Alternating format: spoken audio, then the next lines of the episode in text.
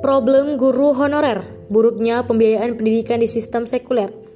Beberapa waktu yang lalu, ramai berita mengenai pelaksanaan ujian seleksi pegawai pemerintah dengan perjanjian kontrak P3K guru honorer.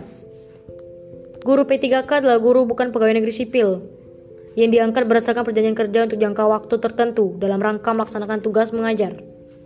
Perekrutan melalui seleksi P3K ini dirasa angin segar bagi para guru honorer. Walaupun hanya diangkat sebagai P3K, untuk menjadi pegawai pemerintah dengan perjanjian kontrak, para guru tersebut harus mengikuti tahap ujian seleksi terlebih dahulu.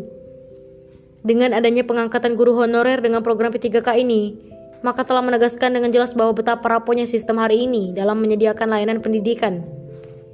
Inilah yang menjadi kelemahan sistem sekuler kapitalisme diterapkan di negeri ini. Berbeda dengan sistem kapitalisme, Islam memandang bahwa pendidikan merupakan kebutuhan hak asasi seluruh rakyat Karenanya negara wajib menyediakan seluruh perangkat pendukung dalam rangka memenuhi kebutuhan pendidikan, termasuk juga memenuhi kebutuhan para guru. Sistem pendidikan yang ditopang ekonomi yang kuat tidak akan menggantungkan nasib guru dengan status kontrak kerja saja. Sebab dalam pemerintahan Islam, guru adalah pegawai negeri. Mereka berhak mendapatkan gaji yang layak dan penghidupan yang sejahtera.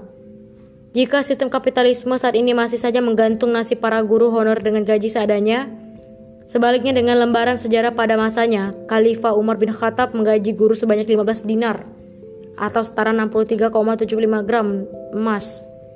Hal ini menggambarkan penghargaan negara atas peran strategis guru. Secara integratif, Islam jauh lebih unggul dan matang dalam mempersiapkan generasi terbaik. Bukan hanya siswanya yang terjamin haknya, guru pun bisa sejahtera dan mulia. Mengutip pernyataan cendekiawan muslim, Profesor Dr. Ing Fahmi Amhar, jika ada standar pendidikan yang di dalamnya tidak untuk membentuk misi sebagai generasi terbaik, maka standar pendidikan tersebut sudah gagal sejak awal. Generasi terbaik tidak akan lahir dari peradaban kapitalisme dan sekularisme yang rusak dan merusak. Generasi terbaik hanya lahir dari peradaban mulia dengan sistem pendidikan Islam yang sudah terbukti kegemilangannya.